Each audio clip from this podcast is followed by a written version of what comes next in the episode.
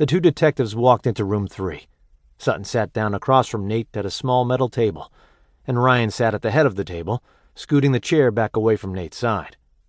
Sutton went through the formalities, including notifying Nate that the interview was being taped and recorded, giving him his and Ryan's full names, and stating Nate's full name for the record.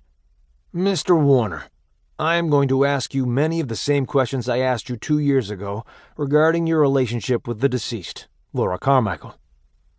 Sutton took Nate through all of the previously asked questions, trying to come off as rushed and uninterested.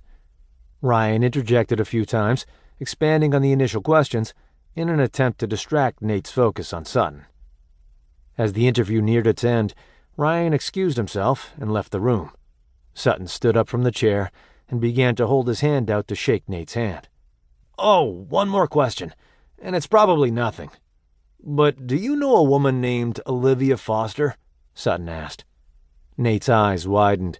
He straightened up in his chair, and Sutton could see him rolling over the question in his mind. The name sounds vaguely familiar. Was she someone working on the project?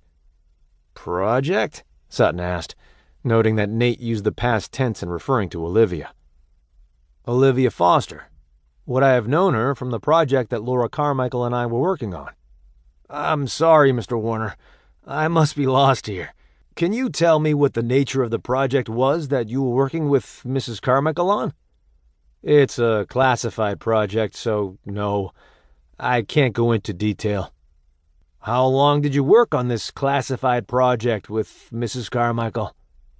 Watching from the video room, Ryan was in awe of how swiftly Sutton had just turned the interview around.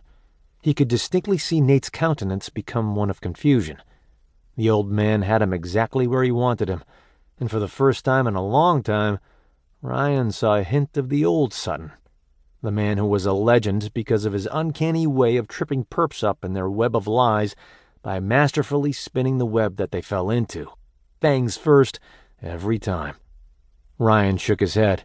Hell, the old man still got it, he said to the empty video room, and smiled.